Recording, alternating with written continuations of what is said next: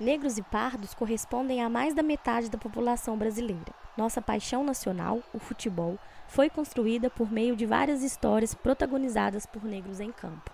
O Rei é Negro e tantos outros ídolos também. Negros e pardos ocupam apenas 10% dos cargos de chefia nas empresas brasileiras, e esse cenário não é diferente no futebol. Quantos presidentes e dirigentes negros você conhece? Técnicos da Série A atualmente são só dois: Roger Machado, do Bahia, e Marco Aurélio de Oliveira, o Marcão do Fluminense. Essa realidade foi escancarada após uma ação promovida pelo Observatório da Discriminação Racial no Futebol, antes do jogo entre os dois tricolores. Na ocasião, os técnicos das duas equipes vestiram durante a partida camisetas com a mensagem Chega de preconceito. Na mesma noite, durante a coletiva de imprensa, Roger foi necessário e contundente ao dizer o que todos nós precisávamos ouvir.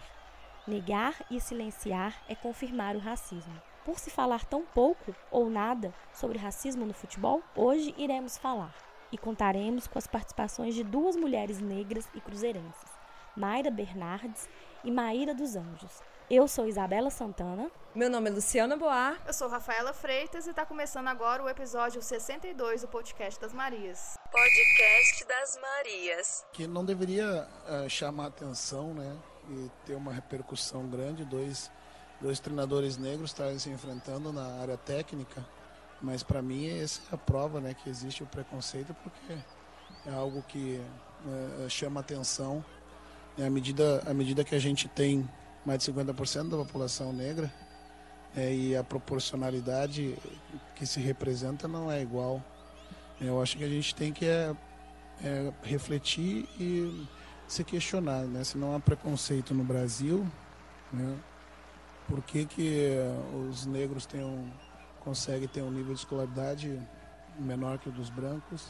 Né? Por que, que a, a população carcerária, 70% dela é negra? Por que, que quem mais morre são os jovens negros no Brasil? Por que, que os melhor, menores salários uh, entre brancos e negros são para os negros, entre as mulheres brancas e negras são para as negras, por que, que entre as mulheres, por que, que quem mais morre são as mulheres negras. Né? Um, há diversos tipos de preconceito. Né? Nessa, nas conquistas pelas mulheres, por exemplo, né? hoje nós vemos né, mulheres no esporte como você, né? mas uh, quantas mulheres negras têm comentando esporte? Então nós temos que nos perguntar se não há preconceito no Brasil, qual é a resposta que tem relacionado a isso? É, mas para mim, nós vivemos um, um preconceito estrutural, institucionalizado. Quando eu respondo, entendo que eu não sofri preconceito diretamente, né, o, a ofensa, a injúria, né, ela é só o sintoma né, dessa grande causa social que nós temos. Porque a, a responsabilidade é de todos nós, mas a culpa desse atraso depois de 388 anos de escravidão é do Estado. Né? Porque é através dele que essas políticas públicas que nos últimos 15 anos foram institucionalizadas, foram uh, resgataram a autoestima dessas populações que ao longo de muitos anos tiveram negado essa, uh, assistências básicas, elas estão sendo retiradas nesse momento. Na verdade, esses casos que estão havendo agora de aumento de feminicídio, né, homofobia, preconceito racial, como eu disse, é o sintoma. A estrutura social, ela é racista, ela sempre foi racista, porque nós temos uma, uma um sistema de crenças e regras que é estabelecido pelo poder, né? e o poder é o poder do Estado, o poder é o poder das, da, das comunicações, é o poder da, da igreja. E quando essa, esses poderes não enxergam ou não querem aceitar e assumir que o racismo existiu e que precisa haver uma, uma correção nesse curso, uh, muitas vezes dizem que, que nós estamos nos vitimando ou que há um racismo reverso. Né? Sabendo a verdade é que, é que um, uh, 10 milhões de indivíduos foram escravizados, mais de 25 gerações. Né? Isso passou pelo Brasil colônia, né, pelo Império e só mascarou no Brasil República. Né, e a gente precisa falar sobre isso. Nós precisamos sair da fase da negação. Né? Nós vamos sair da fase da renegação. Nós negamos. Não, não fala sobre isso. Porque não existe racismo no Brasil em cima do mito da, da, da democracia racial. É, negar e silenciar é confirmar o racismo. É, e a minha posição que eu ocupo hoje como, como negro na elite do futebol brasileiro é para confirmar isso. O maior preconceito que eu senti não foi de injúria racial. Eu sinto que é preconceito quando eu quando eu vou no restaurante só tem eu de negro. Né? Na faculdade que eu fiz, só tinha eu de negro. Né? E hum, isso é a prova para mim. Mas mesmo assim, uh, rapidamente quando, quando a gente fala disso, ainda tentam dizer não há racismo, tá vendo? Você está aqui. Você é a prova de que ele está aqui. Não, eu sou a prova de que há racismo, porque eu estou aqui. E aí, pessoal, para quem não sabe ou não se lembra, esse áudio que a gente ouviu agora é do Roger Machado, técnico do Bahia. É uma fala né, da entrevista coletiva que ele deu após o jogo contra o Fluminense, no dia 12 de outubro, que foi dessa ação do Chega de Preconceito, junto com o técnico do Fluminense. E a gente achou interessante colocar essa fala e pautar o nosso episódio hoje a partir de, alguma, de alguns pontos, de algumas colocações feitas pelo Roger, né? O tema de hoje é muito importante e a gente até faz um meia, um, um meia culpa, porque a gente falou de vários assuntos, mas a gente nunca nós, Marias, o podcast das Marias, nunca focamos um programa especial racismo, né? A fala do Roger foi importante porque ele abriu uma discussão, inclusive, pra gente. A gente sempre fala de preconceito, a gente fala de racismo, mas falhamos, né? A gente não foi não discutiu o suficiente é, nesse podcast. E para isso, então a gente achou interessante, a gente achou importante e urgente falar sobre isso. E a gente teve um reforço aqui do time nesse episódio. A gente está aqui com a Mayra Bernardes e a Maíra dos Anjos. Se apresentem, meninas. Quem são vocês na fila do Mineirão? Eu sou a Mayra, é, sou formada em comunicação pela UFMG. Concluí nesse ano meu mestrado em comunicação também. Estudei campanha publicitária e racismo. E na fila do Mineirão, poxa vida, eu nem lembro quando eu entrei na fila do Mineirão. Na barriga da minha mãe, assim. Eu também sou sócia do Cruzeiro é meu time de coração desde que eu me entendo por gente. Mesmo que recentemente tenha deixado um pouco decepcionado com os últimos acontecimentos, mas. É, bom. Oi, gente, eu sou Maíra dos Anjos. É, sou graduada em design gráfico. Estou cursando a minha segunda graduação em pedagogia. Na fila do Mineirão, eu acho que eu sou sempre aquela menina preta na fila. Eu sempre sou um ponto de referência nessas circunstâncias. E por isso que eu topei vir falar aqui, porque a cor da minha pele é sempre assunto, assim, sabe? Não dá para ser só mais uma menina no Mineirão, sendo quem eu sou. Isso é legal, a gente vai falar mais sobre isso, mas eu acho importante a gente começar é, falando sobre, pontuando uma, uma parte aqui da, da fala do Roger, né? Que ele fala, o preconceito é um sintoma, pois a estrutura social é racista, né? Ele está se referindo ao racismo estrutural. Aí eu queria, vamos aí ouvir a voz, a sabedoria da Mayra, explicando pra gente o que, que seria racismo estrutural. Pois é, é, a fala do Roger Machado está muito embasada no livro do Silvio de Almeida, que chama o que é racismo estrutural, que é de uma coleção é, da editora Pollen do selo Sueli Carneiro. Esse livro, o Silvio de Almeida, de Almeida ele faz um esforço de diferenciar três coisas que a gente fala da linguagem corrente como sinônimos, mas são coisas diferentes. O racismo, o preconceito e a discriminação. Quando o Roger Machado fala que o, raci que o preconceito é um, é um sintoma de um sistema, ele está falando que o preconceito e o racismo são coisas diferentes, mas estão interligadas. Então, o racismo é ligado ao sistema, às uhum. engrenagens que fazem a sociedade rodar e que tem a raça como fundamento. Então esse sistema coloca pessoas brancas e pessoas negras em um sistema de desvantagem. E, e assim ele faz a sociedade funcionar. O preconceito, ele está mais ligado a, ideias, a preconceitos mesmo. Na, na, eu odeio quem fala isso, mas é o jeito mais didático de explicar o que é preconceito. Né? São ideias preconcebidas sobre algumas pessoas. Então, por exemplo, pessoas negras são menos inteligentes. Pessoas negras cheiram mal.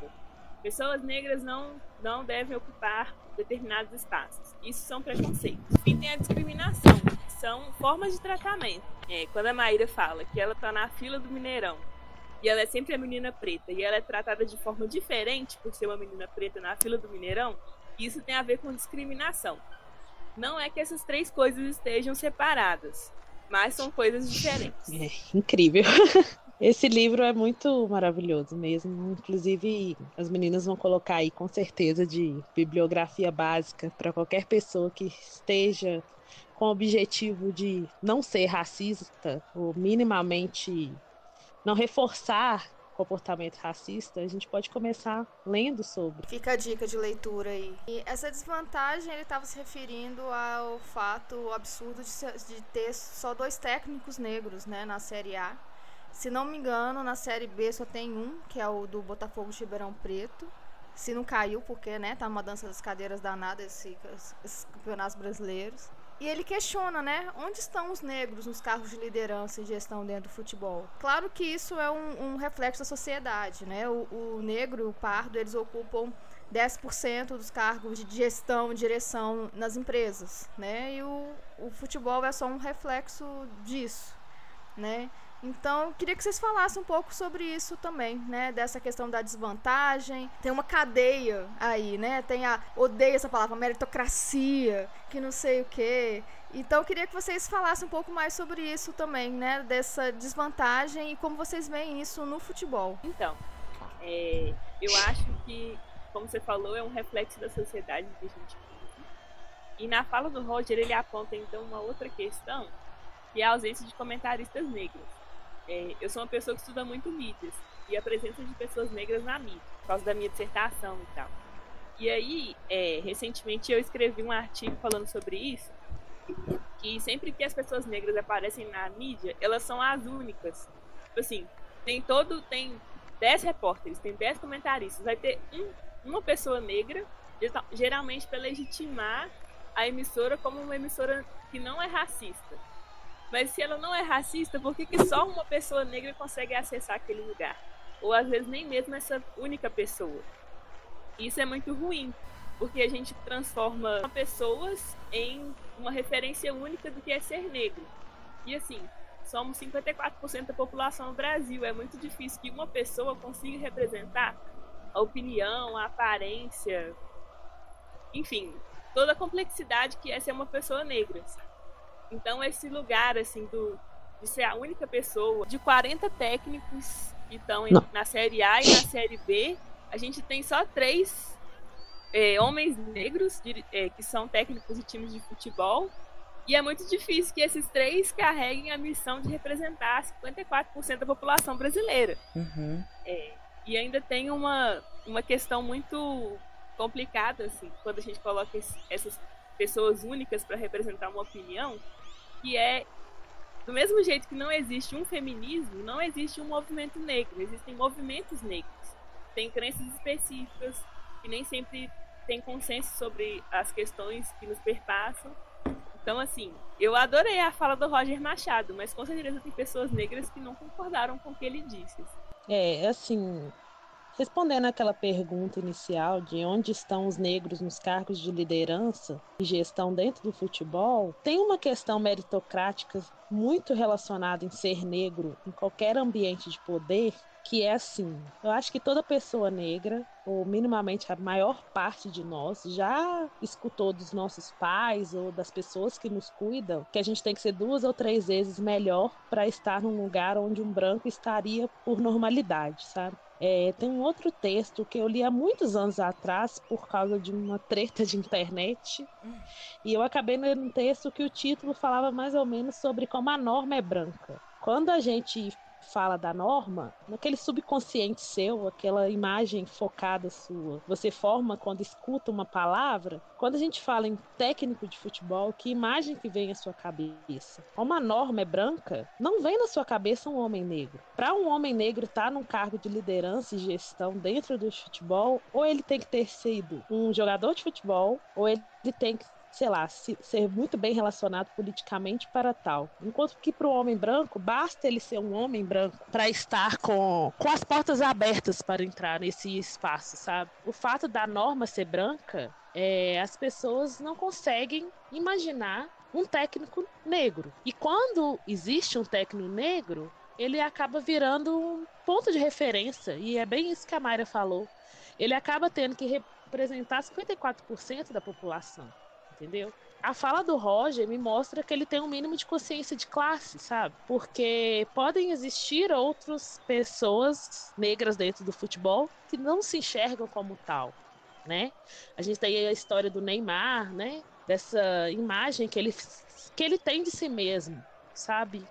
Eu não sei como é que é hoje, mas algum tempo atrás não era legal você ser negro. Eu sempre fui negra porque era uma coisa que não dava para esconder, sabe? Mas a pessoa que tem a possibilidade de fugir disso, eu não sei. As pessoas tendem a falar que agora está na moda ser negro. Eu não vejo nenhuma vantagem nisso, sabe? Porque ele é um técnico de futebol e ele está tendo que defender o espaço dele ali, legitimar o fato dele poder fazer o trabalho bom ou ruim dele, que nos outros para os outros técnicos eles nunca tiveram que defender o espaço dele, sabe?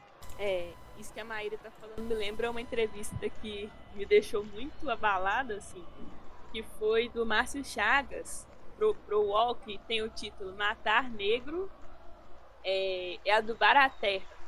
Foi uma coisa que, que falaram ele saindo do, do estádio que ele estava pitando um jogo lá no Rio Grande do Sul. Uhum. E aí, é, tem uma outra coisa que eu acho importante de falar também: os cargos de gestão, de técnica, né?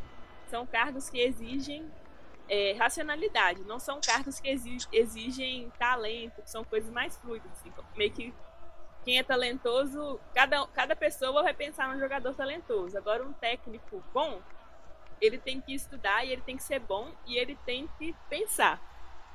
Não existe um técnico bom só por talento.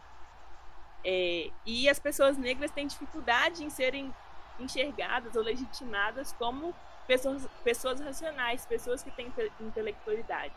Isso vem lá do século XVII, assim, quando começaram a desenvolver os estudos sobre o corpo humano e é, associaram essas concepções biológicas, tipo assim, que as pessoas negras tinham um cérebro menor do que das pessoas brancas, para criar esse sistema de desvantagem que a gente vive hoje, assim, que as pessoas negras têm uma série de preconcepções, estereótipos é, racistas que, que impedem que essas pessoas acessem os lugares de racionalidade, de intelectualidade. É, e completando ainda mais esse fato, sabe? que a Mayra falou, que é histórico, né? Não tem como a gente falar de racismo sem pensar no viés histórico de tudo, do que nos forma enquanto país. A gente sabe que o futebol é um ambiente extremamente hostil, né?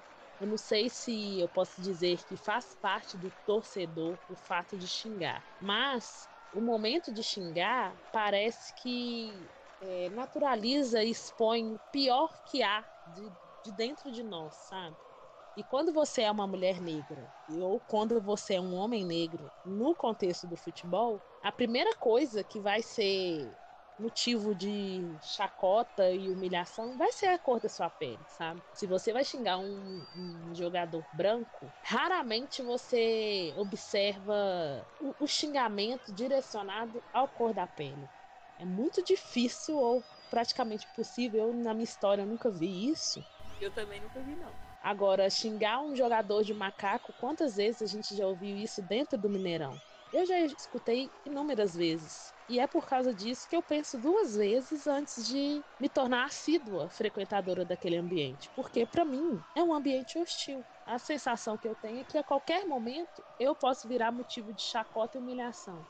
E por eu estar ali em minoria, apesar de ser uma maioria na realidade, mas uma minoria de poder, eu prefiro me abster. E é muito triste, porque o futebol é para ser uma coisa que nos une e não, do, não um ambiente que nos afasta. Então, assim, a gente está aqui no podcast das Marias, né? Sempre falando do, do, nosso lugar enquanto mulher dentro do futebol, mas eu tendo a, a, acreditar que ainda falta um grupo de torcedores negros com consciência de classe, sabe? que se num momento a gente ouvir um, um comportamento racista, que conduta que a gente vai ter diante disso, sabe? Basicamente o que acontece com a homofobia no futebol também. A gente escuta e o que, que a gente faz diante disso? Eu não tô pedindo ninguém para ser salvador da pátria, nem nada disso, não. mas de se posicionar, sabe? Quando você estiver numa rodinha de amigos, tomando um chopp, e seu colega do lado lá no, no bar assistindo futebol chamar jogador X de macaco, você não naturalizar isso, sabe? É, pegando sua fala, eu vi uma série de reportagens, assim, porque para mim esse é um assunto muito sério para ser falado. Eu não posso chegar aqui e lançar coisas porque é, é um lugar de fala que eu, sendo branca, não consigo imaginar isso. Então eu quis ler, eu, já li várias vezes, vários assuntos, já assisti é, alguns documentários, isso até eu já divulguei na minha página também, minha página, no meu Twitter, o documentário do Negro no Futebol, que é muito bom, indico bastante. Aí hoje eu tava lendo uma reportagem que o Breiler, daqui de Belo Horizonte, que hoje tá lá escrevendo no meu país, tá lá em São Paulo, ele é chique hoje ele fez um, um, levantamento, uma reportagem falando sobre os dirigentes negros no alto escalão do futebol. É bem bacana, assim. Aí ele fala que apenas Goiás e Grêmio que mantêm diretorias de futebol chefiadas por negros. Diretoria de futebol. Há funcionários, mas na diretoria só esses, além dos técnicos que a gente sabe. E aí ele fala assim, o Mauro, Mauro Silva, ele foi tetracampeão pelo Brasil. Ele, enquanto era jogador, ele fez é, graduação, formou, fez MBA é, para participar, trabalhar nisso. E hoje ele é vice-presidente da Federação Paulista de Futebol. Mas ele fala assim, tanto que ele teve que estudar e quanto que os outros brancos não precisam. E igual o Roger falou na fala dele, que na faculdade ele era o único negro. Isso é a prova que o racismo existe, né? Aí outra parte da reportagem, ele tem Rock Júnior também. Rock Júnior fez todos os cursos possíveis, MBA e tal. E ele já ouviu falar que ele não pode ser técnico por ser negro.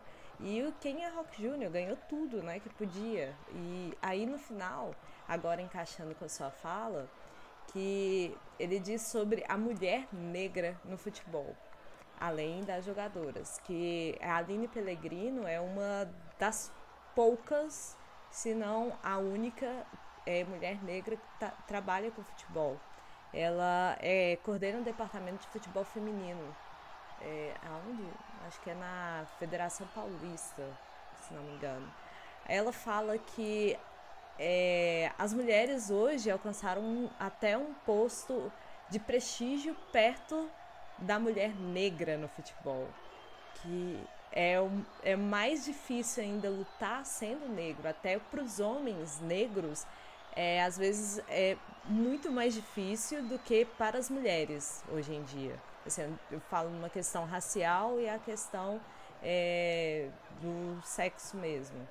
Que é, hoje a mulher alcançou um, uma mídia, por exemplo, que o negro não tem se há necessidade, igual hoje vai ver quem que está é, tá lá na seleção, quem comanda não é negro, não é, nunca foi. Então, é, aí é, é, muito legal ela falando assim, é, é, triste, não é que é legal, mas fala é legal o posicionamento dela, que ela tem essa noção que ela tá num lugar privilegiadíssimo, assim, que por ser mulher negra e no cargo como dirigente. É bem bacana, eu, eu vou deixar o link lá no site também, para todo mundo ver essas séries de reportagens do Bravely. É, e para né, continuar nessa linha de pensamento que você trouxe aí, é, de ser uma única, uma única mulher nos ambientes. É, eu fui criada por uma mulher negra, é, minha mãe é pedagoga, trabalhou 32 anos com educação, agora está aposentada.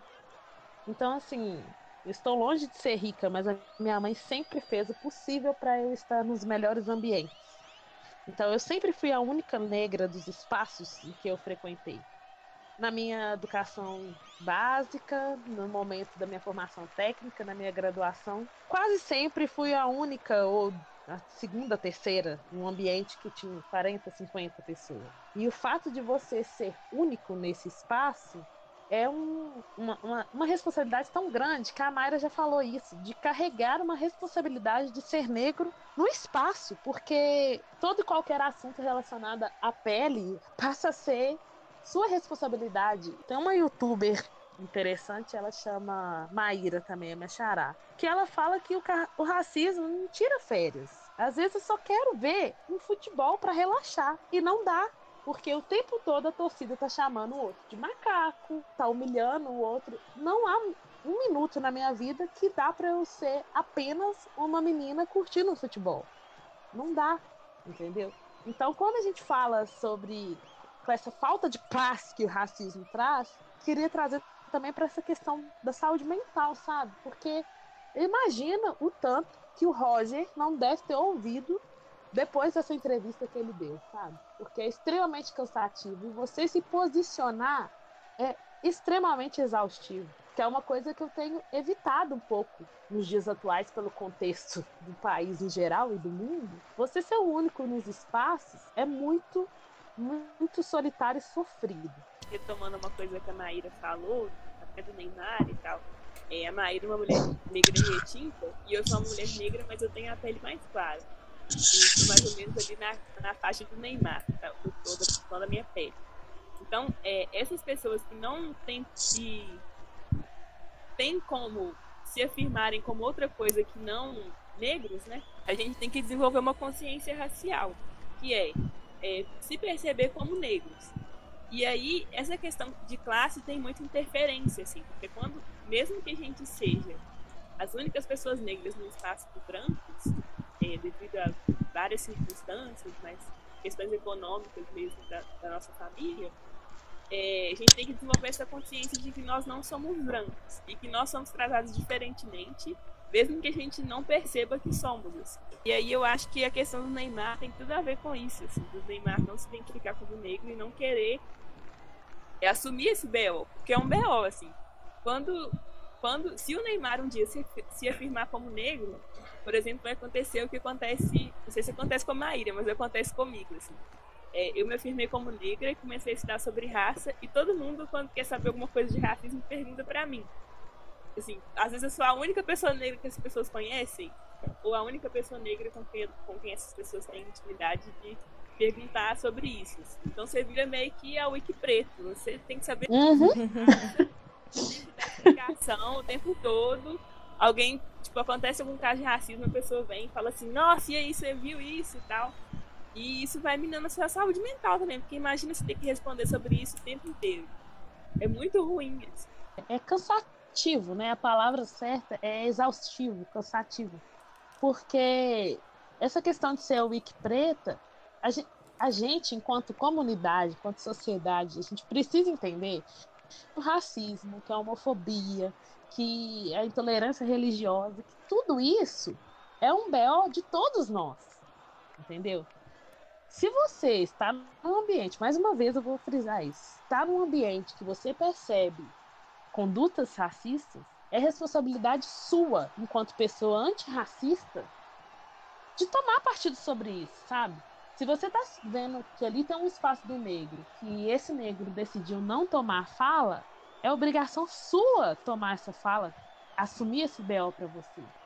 Não adianta esperar que sempre exista um Roger Machado, ou uma Maíra, ou uma Mayra, que vá assumir essa posição, sabe? Você precisa chamar as pessoas à sua volta para esse debate. Não adianta. O Roger mesmo falou que não adianta a gente fingir que não, não existe, sabe? Por mais que muitas autoridades tentam, tentem a gente fazer com que a gente.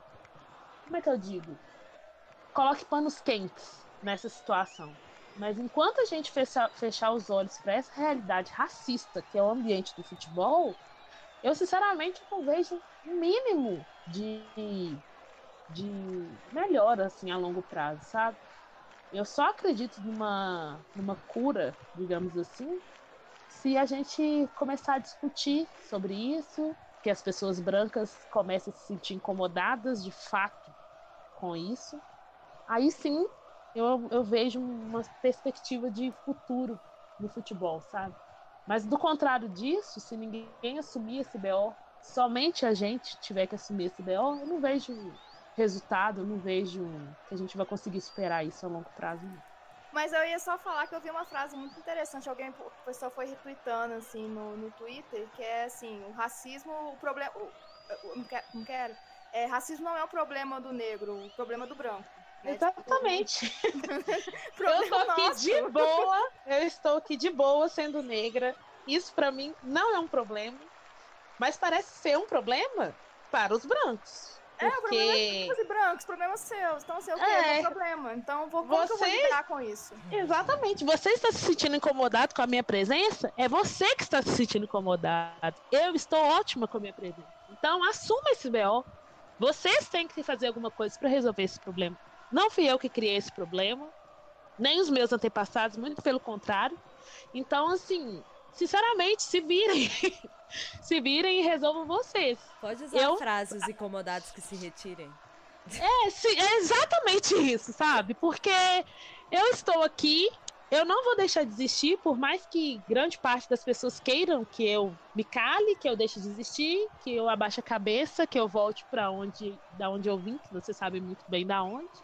Eu sou neta de escrava liberta, então assim, eu não vou voltar pro tronco, eu não vou sair dos ambientes porque as pessoas estão incomodadas com a minha presença. Eu vou frequentar um, ambiente que eu quiser, que eu me sentir é, confortável nesse ambiente. Pode ser ele um Mineirão ou um, sei lá, um judiciário na posição de juíza, sabe? Eu não vou sair desse ambiente. Então, quem que está incomodado com isso é você que tem que resolver isso. Isso não é um trabalho meu. É muito triste que a gente tem que fazer o observatório do racismo e tudo mais. Mais uma vez, é um homem preto que trouxe essa pauta, sabe? Por que, não é possível que ninguém, nenhum branco dentro do futebol, conseguiu puxar essa pauta, sabe? É sempre a gente que tem que falar sobre isso, sendo que não é um BO nosso, sabe? Enfim. Tem uma outra coisa também que eu achei muito boa da fala do Roger, que é que ele colocou o racismo como como um problema que não é individual. Porque é uma coisa que me incomoda muito sempre, assim. Tipo, algum jogador, tipo Daniel Alves, jogaram uma banana para ele dentro do campo. Aí ele pegou a banana e mordeu. E aí virou aquele bafafá. E aí todo mundo é, se compadece do Daniel Alves, tipo assim, ai, coitado, ele sofreu racismo. Como se fosse um problema que só o Daniel Alves sofre. Sim. E isso é muito fácil de se revoltar e de ir para as redes sociais, falar que é errado ser racista, mas quando você tá andando na rua, se, se vem um, um menino negro na sua direção, você segura sua bolsa. Ou fecha sua pasta, guarda o celular. Porque você acha que todos os negros são ladrões. Ou são de alguma, de alguma forma são bandidos. Assim. Então, quando a gente coloca nesse campo do individual, é muito fácil indignar, mas eu gostaria que as pessoas pensassem que o racismo não é um problema individual que acontece com uma pessoa é, em um episódio de, de uma coisa até exagerada, assim, porque às vezes que eu sofri racismo não foi ninguém jogando uma banana para mim. É, foram as pessoas questionando a minha presença nos lugares, foram as pessoas me atacando por causa da minha aparência, foram as pessoas me atacando por causa das minhas características físicas, então, tipo assim, seu cabelo é ruim, é, você fede, você é feia, é, porque o racismo também para as mulheres negras está muito relacionado a isso, assim, é muito aparência. Uhum. E a uhum. comparação dessas mulheres, como elas. Do jeito que elas não se adequam ao padrão de beleza que é branco e de mulheres brancas. É, exatamente, assim. Trazendo isso de volta pro futebol, assim, sabe? É basta a gente ver desfiles é, de uniformes femininos, assim. Quantas modelos negras a gente tem nesses desfiles? Agora, quando você vai lá no estádio olhar a característica das mulheres que estão no estádio, sei lá, a minoria delas parece com aquelas modelos que desfilam por o time. Você tem que fazer um esforço imenso para fazer parte dessa, dessa norma de beleza. E por mais que eu alise meu cabelo, por mais que eu faça qualquer tipo de procedimento, eu sempre serei a menina preta. Isso que a Mayra tá falando da gente trazer esse, essa, essa questão pro, pro todo e não pro caso individual é essencial, sabe? Porque não adianta você falar que nós somos todos Daniel Alves, que a gente concorda com o Roger Machado, porque isso se perde. Quando a discussão do racismo está atrelada ao indivíduo, isso se perde. Enquanto a gente não começar a tratar da estrutura racista, não vai, a gente não vai conseguir caminhar, sabe? E vocês falaram aqui, né, o, o futebol sendo um ambiente extremamente racista. É, se você pegar o histórico do futebol, o futebol é assim, é, é apesar né, de ser ah, é, o, o esporte do, do povo e tal, ele nasceu no berço completamente burguês, né, dentro dos clubes e foi se popularizando, ela foi, né, tipo, tornando mais acessível para os pobres. Teve então nesse processo, né, um aumento do, de teve uma abertura primeiro, né, para atletas negros, porque não, também não tinha. Então tem essas histórias de jogadores negros que tinham que pintar o rosto, passar ter, ter um pó de arroz para dar uma embranquecida, poder ser, poder jogar no, no, nos clubes. E então teve esse processo de aceitação, né, de abertura e só que nos anos para cá, com a elitização do futebol, a gente tem visto arquibancadas cada vez mais brancas, né? E eu queria saber um pouco mais dessa percepção de vocês. Se vocês, tiver, vocês já se sentiram em algum momento é, mais à vontade na arquibancada e nesse momento teve esse momento de elitização que vocês falaram, não, peraí, aqui tá, tá, tá diferente. É, eu, eu percebi, né, nesses últimos anos uma, uma grave elitização e, e quando eu falo elitização é de tornar a coisa inacessível. Eu não estou falando só de valor de ingresso, não. Quando você coloca uma camisa custando 200 reais, você não quer que a população preta compre essa camisa, porque se 54% da população nacional é negra, mas quando a gente vai ver a porcentagem de pessoas da classe A e B é, pretas, a proporção inverte totalmente. Então, se você quer uma camisa de 200 reais, com ingressos a 100 reais, com sócio torcedor não sei quantos reais, e, e colocando cada vez mais cifras nesse orçamento para se legitimar um verdadeiro torcedor, você não quer ter representatividade dessa população no seu estádio, no seu time, o que que seja, sabe? Se você quer de fato ser um time do povo, você está fazendo totalmente o contrário neste momento. Não sei o que a Mayra acha disso, o que ela enxerga disso. Ou oh, eu concordo muito. E eu ainda acho que é de propósito, assim. É, não é Exato. é como se as pessoas que determinam esses valores e determinam o que significa ser um torcedor de verdade, né? É, elas colocam isso de forma inacessível para a maioria da população que é negra e pobre, não é por acaso. Eu não acho que, que é sem pensar em, que, em quem eles querem que seja o torcedor de verdade. É, eles querem um torcedor da norma, né? Da norma branca e burguesa. Porque se você é proletário e preto, você não, você não quer ser a imagem do, do time do Cruzeiro, sabe? Eu imagino que essas decisões elas andam muito próximas. Eu nem sei se é de uma forma totalmente consciente, mas quando você quer fazer a imagem do torcedor, eu duvido que vai pegar um menino preto da favela ou o um menino preto da Zona Sul. Você pode ser rico que for, que você continua sendo preto. Podcast das Marias. O Observatório da Discriminação Racial do Futebol, eles, né, todo ano publicam um relatório. E a gente pegou os dados aqui de 2018. Dos 79 casos que envolvem futebol, né, de discriminação, não só racial, é, teve quatro é, envolvendo LGBT, LGBTfobia, 16 de machismo, 7 de xenofobia e 52, claro, a maioria diz respeito à discriminação racial. Desses 52 casos, né, que eles monitoraram, 33 dos 52 são atletas, né? Três é, fazem parte do quadro de arbitragem. Um caso, a vítima é um policial que prestava serviço no jogo. Três é, referência a uma coletividade. Doze deles, as vítimas são de torcedores de clubes de futebol. Aí a gente entrou em contato com o Observatório da Discriminação Racial do Futebol e eles mandaram uma parcial de 2019. É, até agora estão sendo monitoradas 19 denúncias de racismo, 5 em torneios da Comebol, 2 é, da Copa América e 11 envolvendo brasileiros que atuam no exterior. Aí eu queria só relembrar alguns casos mais recentes, já que a gente está aqui só entre cruzeirenses. Teve o caso do Tinga, né, mais ou menos recente, e, e que foi vítima no jogo da Libertadores. É, e, aí eu lembro, um que me marcou bastante assim foi o do Aranha, quando jogava no Santos e foi vítima de, de pegaram né aquela, aquele vídeo da menina gritando macaco, a menina perdeu o emprego, bem feito, é, mas teve uma, ganhou uma repercussão interessante, bem ampla na época.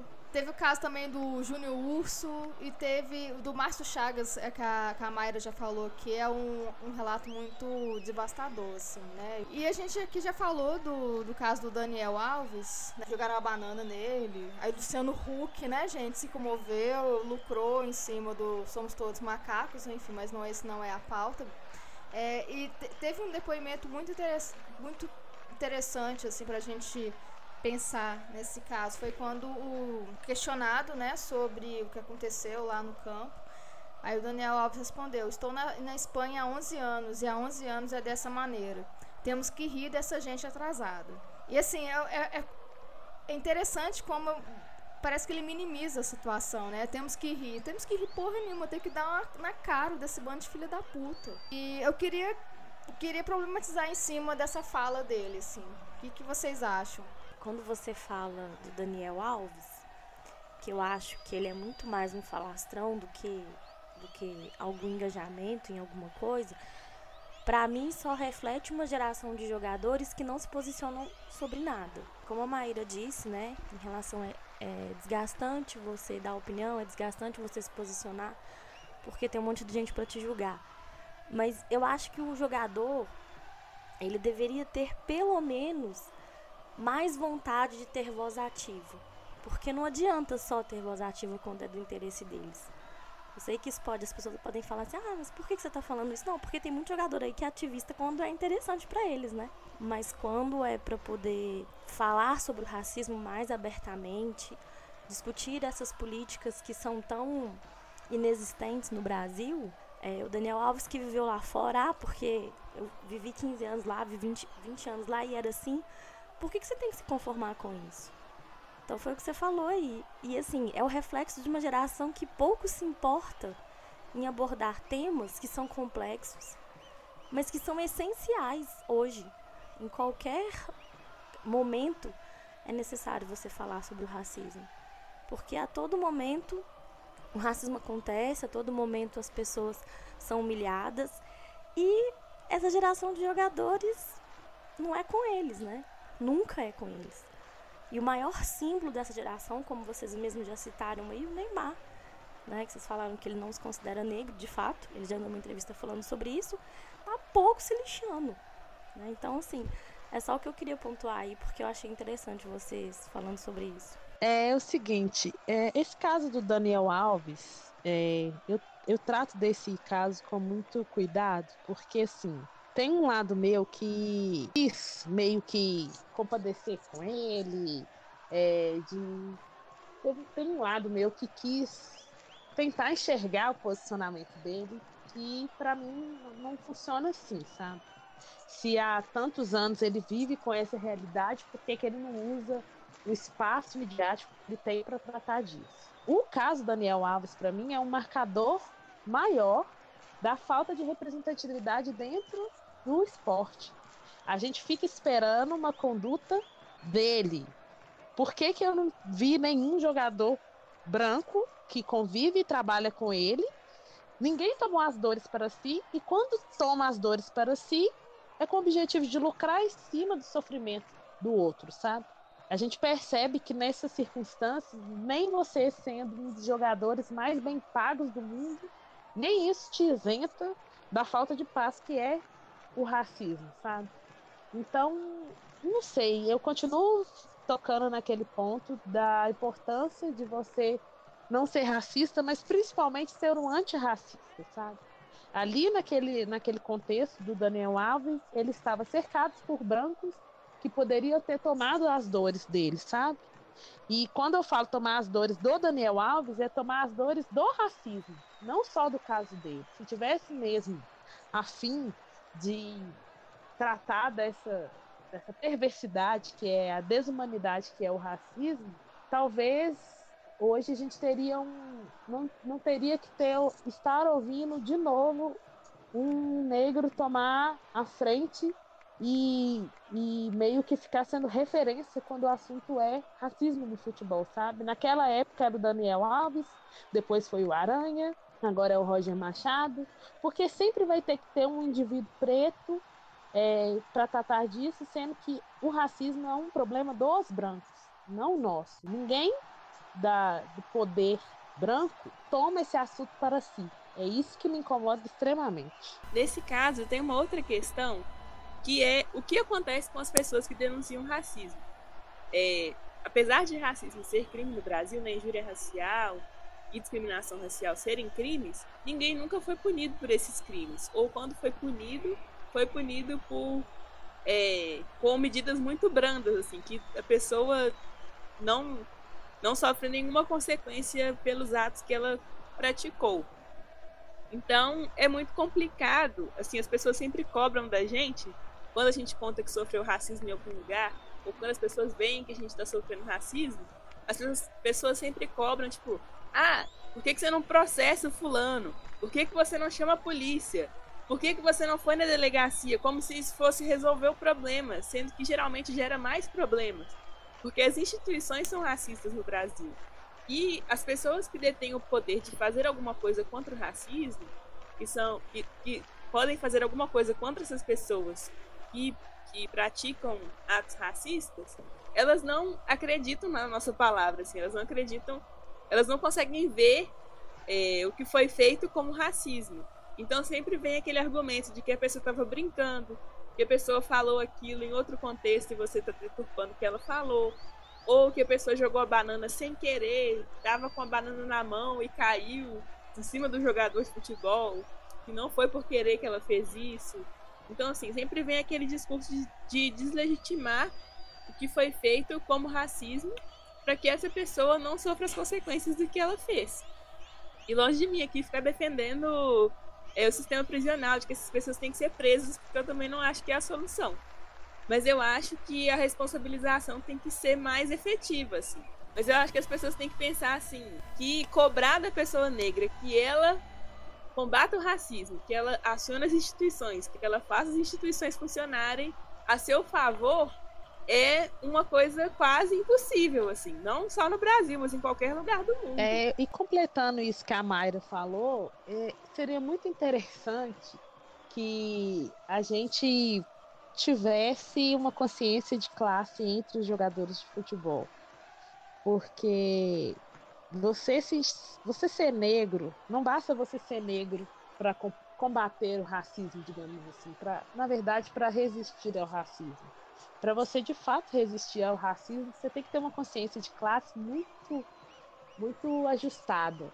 E à medida que você vai ganhando status financeiro, status social, isso vai te afastando um pouco dessa luta, sabe? Por mais que a gente saiba que eu posso ganhar o dinheiro que for, que eu vou continuar sendo uma negra em, nos ambientes de poder, por mais que, que não é possível apagar a história da, dos meus antepassados, o dinheiro acaba nos cegando um pouco, sabe? Porque você pode meio que criar um, escudo de, prote de proteção, um escudo financeiro de proteção. Então, para que nesses casos, como do Aranha, do Daniel Alves e muitos outros que aconteceram provavelmente irão acontecer, desenvolver uma consciência de classe, sabe?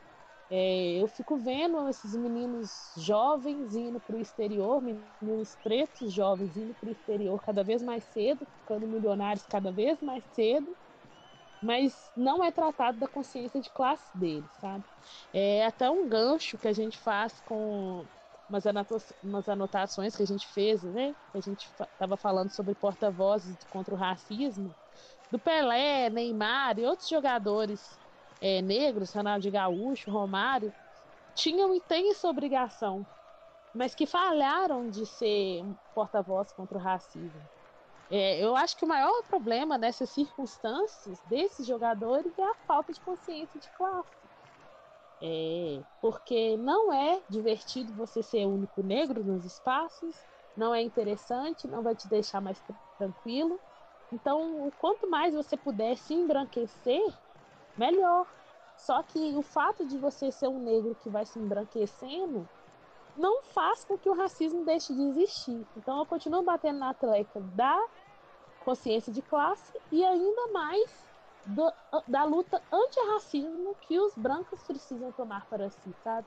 A gente sempre passa a responsabilidade do racismo de tomar a, a do, as dores ou a luta do racismo para os pretos, sendo que é preciso um trabalho dos brancos, sabe? É, longe de mim defender Neymar ou Pelé, porque eu acho espécies questionáveis de, de, de conduta e de referência, mas nos ambientes que, os, que o Neymar frequenta, que o Pelé frequentou, é, com certeza tinham pessoas que eram testemunhas de casos de racismo e resolveram se calar diante disso. Uma outra coisa que eu fiquei pensando é que o que os clubes fazem para criar essa consciência, essa consciência de classe, que a Mayra falou, e essa consciência racial, eu falei, para que esses jogadores negros, que são tão jovens, que muitas vezes deixam de estudar para jogar bola, né? Por causa desse culto ao, ao futebol, a esse culto a ir jogar na Europa, a ganhar muito dinheiro. É, eu acho que seria, inclusive, uma excelente ação antirracista por parte dos clubes se ela promovesse essa formação humana dos jogadores e essa formação da consciência racial e da consciência de classe deles, porque o clube tá pouco se lixando para o menino. Se ele chutar a bola lá 300 vezes dentro do gol e ele for negro, o que interessa é que ele consegue chutar a bola, não interessa o desenvolvimento dele enquanto pessoa, enquanto ser humano, enquanto uma pessoa que tem o poder de transformar essas relações tão desiguais dentro do futebol. Uma colocação muito boa, Mayra. Acho que, se não me engano, é o Barcelona. Não sei se é o Barcelona ou o Real Madrid. Eles têm uma formação, um, um, curso de humanas, vamos dizer assim. Mas eles dão uma formação é, mais humana para os meninos da base. Eles pensam focando. É, é, o foco, na verdade, é sobre machismo, porque. Né, tipo, por conta mesmo assim de, de, vários escândalos envolvendo jogadores de futebol, em casos de estupro, é, sempre vai ter um filho fora do casamento. Então, é, eles fazem esse trabalho mais pensando no machismo, mas é claro, né? Você tem uma formação humana, fala de machismo, você tem uma, você, acho que aguça uma sensibilidade para outras causas também. No Brasil não existe isso, né? Mal, mal, eles dão uma aula de português para os meninos. Ah, o Bahia deve ter, não? Inclusive, vou virar torcedora do Bahia. Não, todos nós, já viramos. já fui ao jogo. Torcer pro Bahia. Mas eu acho que o Bahia de... provavelmente deve estar desenvolvendo algo com isso. Eu não acredito. Também com os jogadores. É, eu tava vendo uma entrevista, o goleiro do Bahia, ele é de Santa Catarina, sei lá, ele é descendente de alemão. O sobrenome dele é todo estranho. E aí eu vi uma entrevista que ele tava dando, assim, sem ser em jogo e tal. Ele tava com aquela camisa é, que é o símbolo da grupa das mulheres, assim, sabe? De força das mulheres, assim, bifeminist.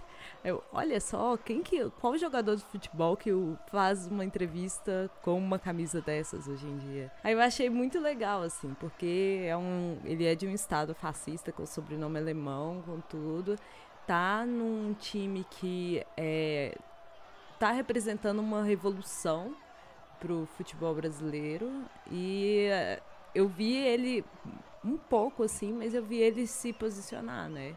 Uma questão que que ainda é um tabu entre os grandes clubes, né? Eles falam só por falar. Eu achei bem bacana, assim. E é, só aproveitando, já que eu peguei a fala aqui, essa questão dos é, grandes jogadores que chegam lá e, e, parece que meio que esquecem, eu, eu já li bastante, assim. Tem um livro que eu já falei em vários episódios, que chama Futebol Explica o Brasil, que fala do início do futebol aqui, que cita que o Fender Ranch, Ranch, não sei como que pronuncia, ele que foi o maior jogador antes do Pelé aqui do Brasil, ele é filho de alemão com uma mulher negra. Então, ele inicialmente não iria ser aceito nos clubes da aristocracia paulista, né? Então, o pai dele usou foi o dinheiro para ele poder entrar.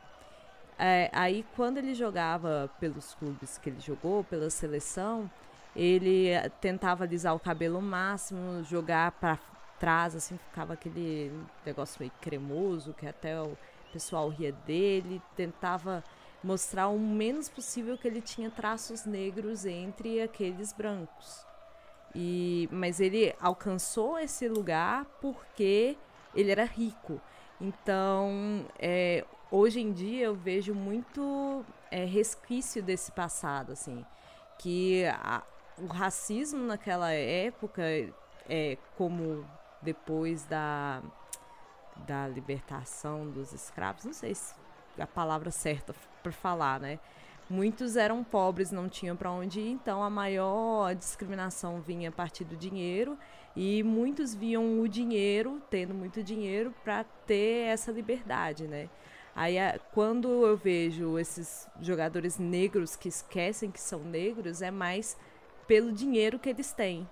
E aí é uma, um assunto atual que aí quando vem uma hashtag Somos Todos Macacos, parece que eles esquecem o lado negro que da luta que eles também precisam lutar para focar no que deixa eles confortável, que é ter mais dinheiro. Então, vai me surpreender o dia que o Neymar for se posicionar nisso, não pensando em dinheiro. Talvez ele nem se posicione hoje em dia é, na questão do racismo, porque ele tenha medo, talvez tenha medo de perder patrocinadores. Talvez fazer arminha com a mão para apoiar um candidato que é claramente todas as coisas ruins é, seja melhor do que para ganhar dinheiro do que apoiar uma classe que precisa da sua ajuda para ter voz. Eu acho que a questão do dinheiro é, vem desde lá de trás para quem alcança o sucesso. Parece que meio que cega, assim. Não sei, não sei vocês acham que eu viajei, mas sei lá, é legal saber da história também. Tem um documentário da ESPN, aí já saindo do futebol soccer e pro futebol americano, que é sobre um, é, é, é uma série sobre O.J. Simpson, mas não focado é, apenas no assassinato da esposa dele, mas em toda a carreira dele. E é uma coisa muito interessante porque ele veio de uma família humilde, ele teve, foi bolsista, né, para participar das ligas universitárias, então teve toda uma história. E quando ele chegou na elite do futebol americano, ele começou a frequentar. O advogado dele foi o Robert Kardashian, né? Mas não porque era, foi, foi buscado depois na, na, na, na época do julgamento. Eles eram amigos antes. Então, ele ficava frequentando, ele frequentava a casa é, do, da, das, das Kardashians, na verdade, dos Kardashians, né? Na época do quando o Robert ainda era vivo. E eles fazem um paralelo interessante, assim, eles listam todos os atletas negros americanos é, da década de 70, 80. E o que, que eles estavam fazendo? Eles estavam é, se posicionando né, politicamente, lutando contra o racismo e fazer um paralelo com o O.J. Simpson, onde ele estava jogando tênis na casa dos Kardashian. E ele estava numa festa com fulano de tal. E, e, as pessoas, né, os atletas negros cobravam muito dele. Então tem uma história, não vou lembrar, mas algum atleta que estava querendo fazer uma manifestação mais orquestrada sobre o assassinato de um adolescente negro. Então estavam pegando um monte de atleta da NBA, da NFL, não sei nem se existia NFL na época, acho que sim, né? Enfim, eu não, não acompanho é, esportes americanos. Mas então estavam fazendo uma ação mais orquestrada, organizada, com vários atletas negros de renome, para protestar contra o assassinato e eles esperavam que o O.J. Simpson pudesse abraçar a causa e ele ignorou, né? Então, é, ele era no momento, naquela época o maior atleta norte-americano e ele era né, ele é uma espécie de Pelé do, do, do futebol americano. Se esperou muito dele, uma, colocaram uma, depositaram muita esperança nele como ser para ser o porta-voz é, contra o racismo. E ele estava lá, na verdade, é, muito ocupado nas festinhas com a, a, os brancos burgueses, né? Alta sociedade norte-americana. Então me lembrou isso mesmo, assim, acho que a decepção não é só do brasileiro, né? Acho que é o mundo inteiro sempre vai ter um, um Pelé, um Neymar, alguém aí que algum jogador, algum atleta negro, ou não só atleta, né, mas um, alguém que poderia sim ser um representante, um porta-voz, mas que essa questão do dinheiro, da elitização, do lugar onde ocupa na sociedade, ou não vai sensibilizar, ou tem outras questões também que inibem essa, esse posicionamento. Mas enfim, aí fica a dica aí de um documentário bem bom, assim, tá naquele é, ESPN Watch, dá, dá, pra quem é assinante da ESPN, dá pra assistir gratuitamente, assim, é um, nossa, uma série gigantesca, cinco ou seis episódios de quase duas horas cada um, mas é muito bom. E eu tava querendo falar também do, ainda voltando do Roger Machado, ele deu uma entrevista pra época, uns dias depois da coletiva, e, e é muito interessante que ele vo, colocou uma outra questão que é sobre misturar política com futebol, né? E ele fala, eu não entendo como as pessoas conseguem dividir política de qualquer outra coisa, sendo que política faz parte de tudo. E assim, né? Eu, fiquei eu, eu me emocionei bastante. Eu fico bastante emocionada quando eu vejo alguém, algum atleta, principalmente do futebol, é, com essa consciência social, consciência de classe. É, e, e, o Roger, eu fiquei muito surpreendida. Eu não sabia que o Roger era uma, um cara tão politizado, então ele, ele estuda, ele ele conta, né, que é uma é, não sabia, ele é formado em educação física, entrou na faculdade depois de mais velho. É, e ele fala também, né, foi um dos poucos negros da, turma. Ele sempre estava estudando, sempre, né, e, e, e, é, é, sempre correndo atrás, né, de, de mais conhecimento. E depois a gente posta também no, nas nossas redes sociais. Acho que já postou, inclusive, essa entrevista na revista Época. É, é muito bom. Muito boa. E ele fala justamente como ele se sentiu abraçado no Bahia.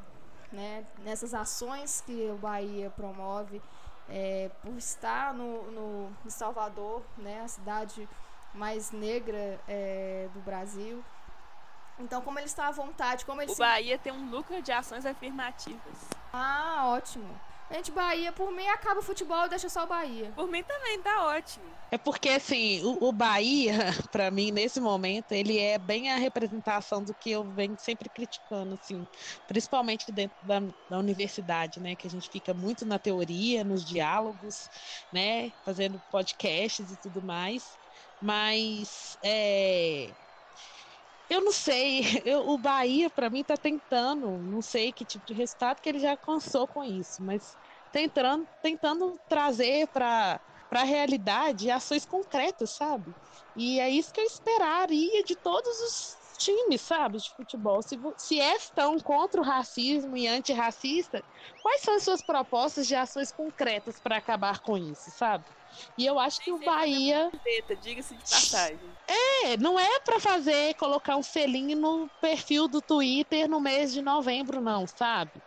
Claro que as ações do mês de novembro são essencialmente, especialmente importantes, mas você não deve esquecer que o negro existe para além do dia 20 de novembro, sabe? Que tipo de ações concretas, que ações afirmativas, que treinamento que você está dando, que campanhas que você está fazendo com o objetivo de, de fato, é, tentar minimizar os danos causados por esse país tão racista, sabe? É, é, é, por isso que eu fico emocionada quando eu falo do Bahia, porque, assim, a verdade é que eu morro de inveja. Morro de inveja de ter um time de futebol que enxerga os problemas do os problemas sociais do país e, e ver no futebol uma plataforma de, de afirmação, sabe? Eu gostaria muito que o Cruzeiro caminhasse para esse, esse caminho, mas com esses dirigentes, com esse contexto, com, com Mineirão e com tudo mais, Minas Arena e companhia, eu não vejo muita esperança nesse caminho, não. E, e o que acaba acontecendo é me afastando cada vez mais do ambiente do futebol, sabe? O que é muito triste. Porque o futebol é uma das coisas que eu mais amo nesse mundo, sabe? É uma das coisas que mais me une a minha mãe. Eu aprendi a gostar de futebol com minha mãe. Mas é um ambiente tóxico e hostil. Eu queria muito que o Cruzeiro caminhasse para um, uma plataforma assim. E a gente estava falando dos jogadores, eu lembrei de uma entrevista aqui que eu penei para achar ela, mas eu achei. De um jogador do Liverpool, o Sadio Mané, ele falou numa entrevista esses dias, é, o pessoal estava falando dos itens de luxo e tal, de quanto dinheiro ele ganhava jogando na Europa. E ele falou que para que ele teria 10 Ferraris, 20 relógios de diamante e dois jatinhos? E o que, que isso significa para ele e para o mundo? E ele estava falando que ele gastava grande parte do salário dele fazendo ações de caridade, porque ele era do Senegal. E aí ele contando da história dele, assim, isso que é, que é pensar na sua consciência racial consciência de classe. Aí no meio da entrevista ele falou assim: é, passei fome e tive que trabalhar no campo. Passei momentos duros, jogava futebol descalço, não tive a mesma educação que outros. E hoje, com o que eu conquistei no futebol, eu posso ajudar meu povo. Então, assim, ele tem a consciência do que, que é ser um homem negro senegalês jogando na Inglaterra e para que, que o dinheiro dele vai servir. Não é para cagar a regra do que, que pessoas negras têm que fazer com o dinheiro delas. Mas é, isso é que a gente está falando de criar uma consciência racial. Tipo, que dia que o Neymar é, se daria conta das dificuldades que ele passou para se tornar jogador de futebol para então ajudar outras pessoas ou para trazer essa discussão nas entrevistas que ele dá. Momentos de tensão. porque é porque assim, a gente escutar um trabalho desse feito por um jogador é, é tudo que eu sempre quis ver dentro do Cruzeiro, sabe? Um, toda vez que eu vejo o mínimo de, de, de consciência política dos jogadores, eu já fico extremamente encantado, sabe? porque a gente escuta que futebol é o ópio do povo, essa frase super brega e datada, mas é, não há como a gente esquecer o poder que o futebol tem, o poder que o esporte tem, né? A gente tem aquela imagem das Olimpíadas, né? A imagem daqueles, daqueles atletas negros que fizeram um símbolo, né? De resistência negra é, é, usar a plataforma do esporte como, como plataforma de, de resistência política, de autoafirmação e tudo mais, sabe? E, assim, obrigado né, pelo podcast das Maris ter me chamado para falar sobre isso, porque a gente precisa falar sobre isso. O Roger Machado já falou sobre isso, que a gente não pode fingir que não acontece, que ele não existe e cada vez mais que a gente possa discutir sobre isso, sabe? É, enfim, eu achei maravilhoso o dia de hoje. Mas Sadio Mané, que homem, eu achei maravilhosa essa declaração dele também. Podcast das Marias. Meninas, a gente que achou maravilhosas as participações de vocês aqui. Acho que engrandeceu. Acho que não fazia sentido as, nós, Marias, todas brancas, falarmos sobre racismo, né? Foi até que eu discutiu. Falei, não, gente, vamos chamar mulheres negras cruzeirenses para falar dessa condição, não é nessa questão, né, lugar de fala e tal.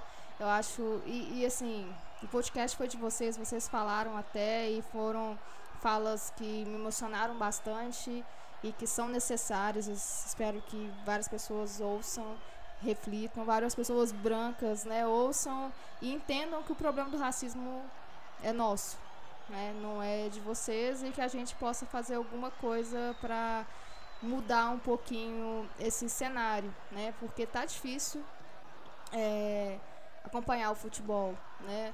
Eu, esse final de semana teve o caso lá da Lazio que chega, os torcedores chegaram lá é, enaltecendo Mussolini, né? É uma, é uma onda fascista no mundo inteiro, no futebol, de, de, não só do futebol, né? Mas é na, na sociedade como um todo o futebol reflete muito isso. E é uma coisa tão absurda que a gente vê aqui no, no, no, Brasil umas coisas absurdas, eu vejo, tipo, na Europa tá desse jeito, né? Então, quando você vê umas coisas assim, é...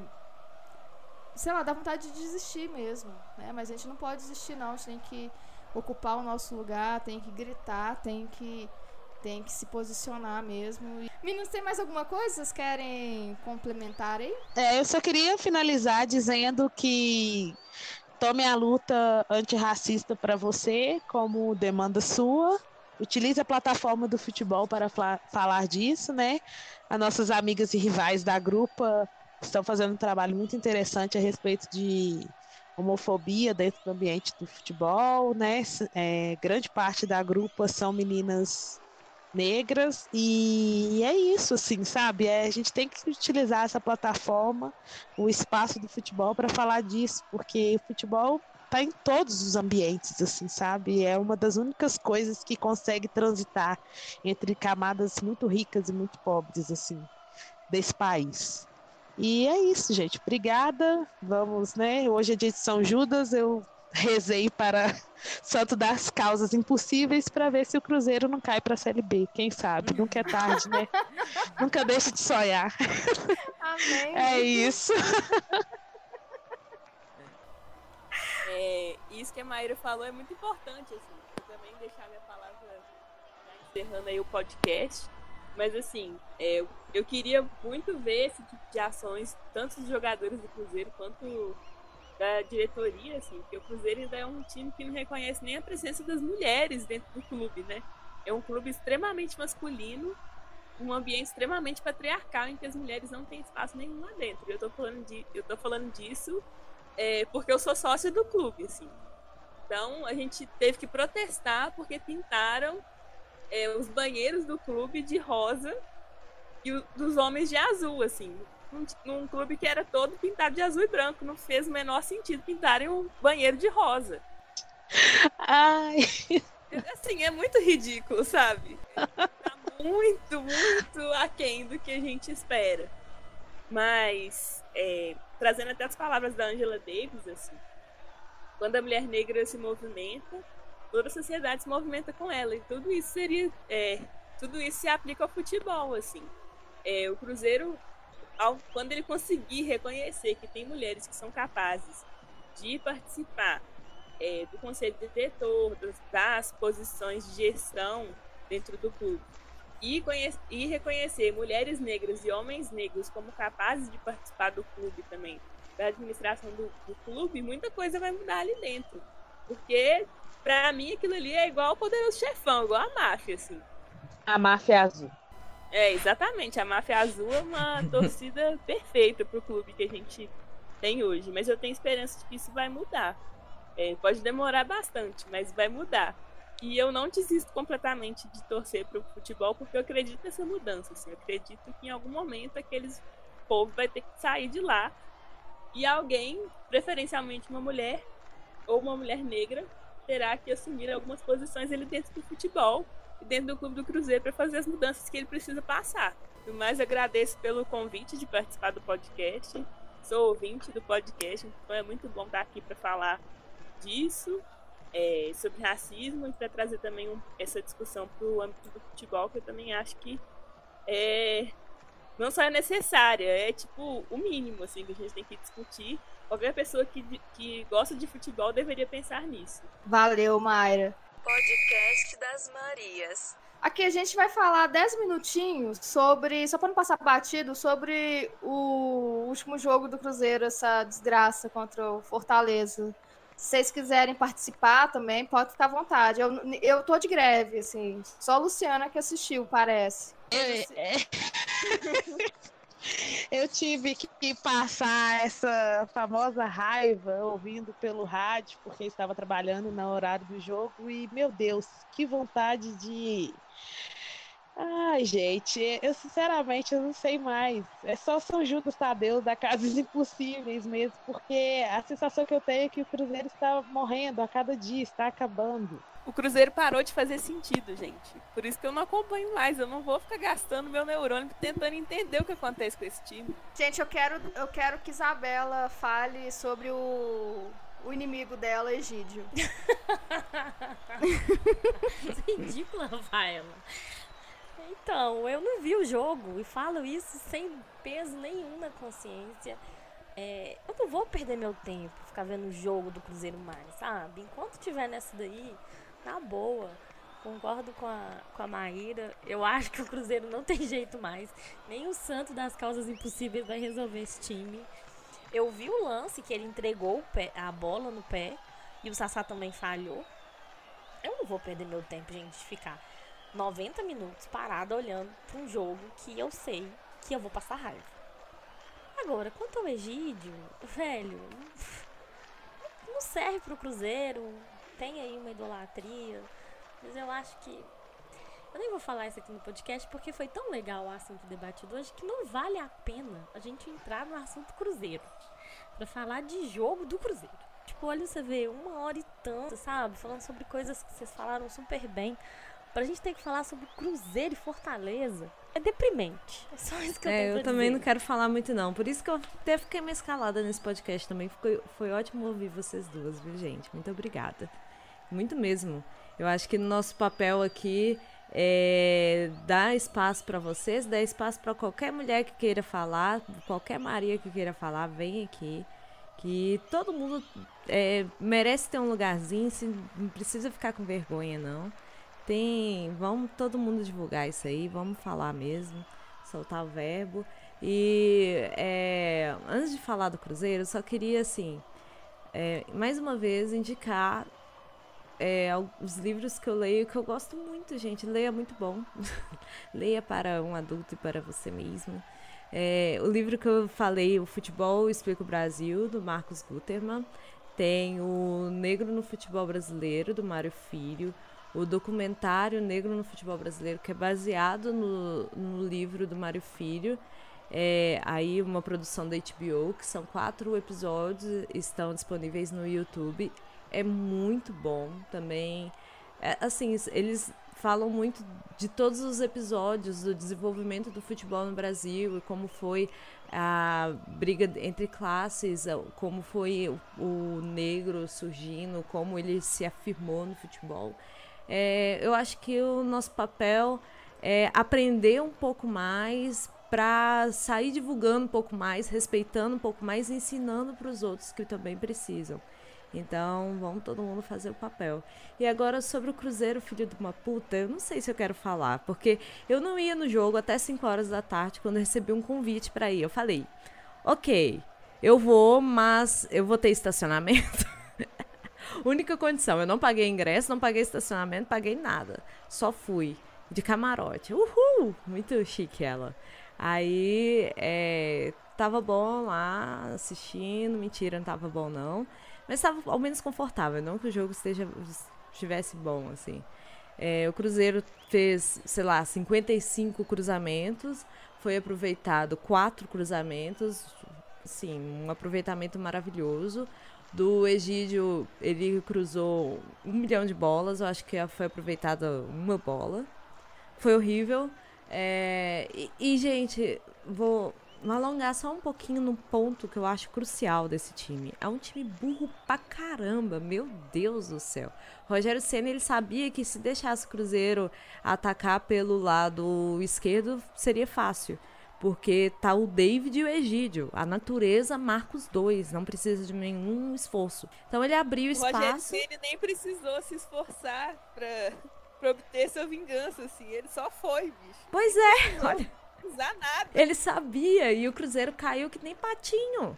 Então, aí eles iam só pelo lado esquerdo e toda hora chegava Egídio, cruzava a bola, cruzava pra ninguém e perdia. Era o tempo inteiro falava assim, não é possível. Lá vai o David de novo, perdeu a bola. Lá vai o Egídio de novo, cruzou errado. Lá- Era o tempo inteiro. Enquanto isso, o gol saiu pelo lado do Orejuela e, era, e ele é obviamente um lateral muito melhor que o Egídio. Era um lado muito melhor para ser atacado e o Cruzeiro não ia, porque ah, tá muito mais fácil ir pelo esquerdo. Então é um time burro pra caramba. Eu acho que é só isso que eu tenho que falar. Eu tenho uma única coisa a falar a respeito desse time medíocre, que é o Cruzeiro Esporte Clube, com esse futebol medíocre. É como é um time sênior, é um time de velho, parece que os caras os cara tão assim, não consegue correr. Fica aquela academia caríssima do Cruzeiro que a gente fica mantendo igual um idiota. Parece que os caras não conseguem sabe, correr de um ponto a outro do campo, os caras tudo morto, não consegue correr, tudo. Eu, eu, eu tô parecendo aquele tipo de torcedor corneteiro, mas é porque o Cruzeiro, ele, ele parece que ele mostra meu pior lado enquanto pessoa, porque assim, Não há capacidade técnica, sabe? Se os caras não conseguem ficar em pé. Eu não tô aguentando Amém. mais. Tem a base do Cruzeiro, não sei para quê. Porque é só esses caras velhos, que todo mundo já conhece como que joga. O Fred fica lá em pé, parece que vai desmaiar a qualquer momento. Enfim, eu, eu sinceramente eu não aguento mais assistir jogo do Cruzeiro, porque é insalubre, eu fico com dor de cabeça, depois eu tenho que trabalhar e os caras vão dormir no conforto do lar deles de milhões de reais. Só isso que eu tenho a dizer. Usarei, viu, Maíra? Cruzeiro me mostra o pior lado, o meu pior lado. Adorei, gostei muito. Bom, gente, de Cruzeiro a gente pode falar então do feminino, que é líder isolado. Ganhou do Minas Boca de, por 13 a 0. Essa aí não tem medo de fazer gol, não, gente. Então, assim, é, as mulheres vão salvar o futebol. É, mais uma vez a gente está falando que as mulheres vão salvar o futebol, porque se depender de cruzeiro masculino, diretoria de time masculino, essas merda que estão aí, tem que acabar com tudo isso para ir, colocar só as mulheres mesmo, porque infelizmente é, assim, se, sem incentivo, a gente já consegue fazer uns jogos incríveis igual a esses que eu tenho visto do futebol feminino, gostaria de ver mais, sendo bem honesto. É, eu não sei o que faríamos se tivéssemos todo o incentivo que o futebol masculino tem, sabe? Ó, dia domingo agora, dia 3 de novembro, tem clássico Cruzeiro e América lá no Sesc Venda Nova, 16 horas. Então fica aí o convite para acompanhar o único time do Cruzeiro que presta. Lembrando Angela Davis, quando a mulher negra se movimenta, toda a sociedade se movimenta com ela. Não, e aqui só lembrando do time masculino ainda, que essa, a panelinha idosa, ninguém da panelinha idosa foi lá cumprimentar o Rogério Senna, né? Eu fiquei monitorando quem ia. Aí eu vi o pessoal falando, ai, ah, David te cumprimentou. Aí tem uma foto linda do Fábio abraçando ele. Fábio, melhor jogador.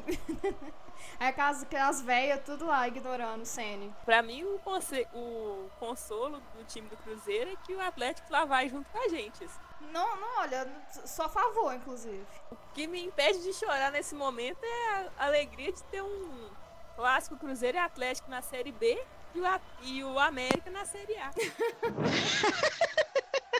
Era tudo que eu queria ver, viu? Quem sabe é, com, essas, né, com essas circunstâncias de, de, clássico na Série B, a gente consiga resistir. Mas o Cruzeiro, ele tá fazendo muito esforço para cair sozinho. Ele não quer roubar o protagonismo, sabe? Ele quer se afundar sozinho, porque parece que é um esforço subhumano. Que, gente, eu não consigo pensar, ver os jogos do Cruzeiro tá do, dói, porque não é possível que existe um treinamento, um preparador físico, um treinador de goleiro, caralho, a quatro, lá naquele time, e, e, e os caras, eles, eu não sei, gente, porque assim, a, a, sensação que eu tenho é que os jogadores do Cruzeiro nunca treinaram finalização de bola dentro daquela toca da raposa. Eles entram para lá e ficam fazendo o quê? Eles não treinam finalização, sabe? Nossa, gente. É, é, o Cruzeiro dói. Dói torcer para esse time. Gente, não tem mais o que falar dessa desgraça. Próximo jogo contra o Botafogo é ganhar ou ganhar, senão Série B. A gente pode encerrar por aqui, né? Se por favor. É, vamos encerrar por aqui, porque é, tá bad vibe. Mari e Maíra, muito obrigada pela participação de vocês. Acho que dá pra. Gente, é uma dupla sertaneja perfeita, Mayra e Maíra, hein? Esse projeto tá aí desde 2015. É, estamos nos esforçando para tal. Aqui, se vocês quiserem deixar redes sociais, telefone de contato, zap zap, fique à vontade. Não aconselho o WhatsApp, gente, só mesmo rede social. Bom, eu sou a Maíra dos Anjos BH no Twitter. Meu Twitter é fechado, mas se você me achar uma pessoa legal, pode me adicionar. Vou te stalkear antes, depois eu te aceito. Não estou com paciência pra gente fascista na minha timeline. Então, se você é um pau no cu fascista, não precisa me seguir, obrigada. Mas se você é uma pessoa legal, com certeza os ouvintes do podcast da Maria, das Marias são pessoas incríveis, são, serão muito bem-vindos. Sou designer, manda frila, tô sempre precisando de dinheiro e é isso aí. Bom, eu sou Mayra Bernardes no Facebook, podem me adicionar que eu aceito todo mundo que não é fascista. É, no Twitter, eu sou arroba sincericides, é, falava muito de futebol, mas agora não falo mais por motivos óbvios. Somente quando tem motivos para rir, seja pelas vitórias do Cruzeiro, que tá meio difícil, porque quando ganha não dá vontade de rir. Mas é, rio também das derrotas do rival, porque a minha criação foi clubista. Então é muito clubismo e ousadia esse perfil aí da arroba Sincericides. A Mayra, gente, é conge do Felipe, que foi a Maria que conduziu o podcast especial sobre masculinidades. Né? Só dizendo que a Mayra foi citada, inclusive, por ele várias vezes no, no, no programa. Gente, escamou. Foi um easter egg. Então, pessoal, ó, temos um podcast. Podem me seguir no Twitter, Rafa Freitas. Eu tô com as meninas também. Se você for fascista, não me siga. Queria primeiro agradecer muito as meninas, né? Fiquei mais calada nesse podcast, mas é porque eu acho que a gente precisa dar lugar de fala. Como a Luciana disse, quem quiser que possa usar né, nosso microfone, quem quiser pode vir, pode sugerir pautas. É, não ando com muita paciência pro Cruzeiro não ando com muito saco para falar de futebol, porque não tem sido fácil. Não tem sido fácil para a gente gravar um podcast, porque a gente fica pensando se vale a pena ou não falar de Cruzeiro, e a gente está aqui já insistindo é, sobre essa história de não falar mais sobre o Cruzeiro, então as, as pautas têm sido alternativas, mas também agregadoras, porque a intenção é essa. É, o meu Twitter é Isabela Santana, e é isso aí, pessoal. Até mais. É, minha arroba é a Luciana Boar, Luciana Bois. É porque eu já desisti de falar o Bois aqui. Aqui as pessoas procurem no tradutor. é, aí sigam também nossas redes sociais. Nossas redes sociais, né? O arroba podcast Marias. A gente tem um Facebook que, que é vinculado diretamente às publicações no blog, então a gente não tem nem ideia do que se passa lá. Mas se vocês usam o Facebook mais do que o Twitter e outras redes, é, para saber as atualizações é fácil. E agradecer, né, nosso patrocinador Cruzeiropédia, representado pela Samantha. Mas a Samantha, ela tá voltando, ela voltou pro país dela. Peraí, calma. pro país que ela mora. O país dela é aqui, né? É. Aí, no meio dessas mudanças, ela não tá podendo participar muito aqui, mas agradecer ela, o Cruzeiro Pede, e a edição, que vai ser maravilhosamente feita por ela também. e é isso, né? Eu acho que esse podcast foi tão bom. Eu, eu gostei muito de ouvir vocês falarem. Eu, eu aprendi muito também. É, foi, um, foi agregador também para mim. eu então, muito obrigada mesmo. Foi muito bacana mesmo. Acho que o podcast que eu menos falei. E agora eu tô falando muito no final, né? Então, é isso, né, pessoal? Até o próximo episódio. E meninas, voltem, tá? Fica o convite aí para voltarem para episódios futuros. Eu até gostaria de voltar, mas não para falar do Cruzeiro. A gente tá pensando em outras pautas sem ser Cruzeiro, porque se o Cruzeiro acabar, a gente não quer acabar com o podcast, não. A gente segue outro, outro caminho. A gente vai fazer um episódio, por exemplo, como é, é ser mestranda, você pode participar. Aí, com a, com a Maíra, é, você trabalha é, com design, não é?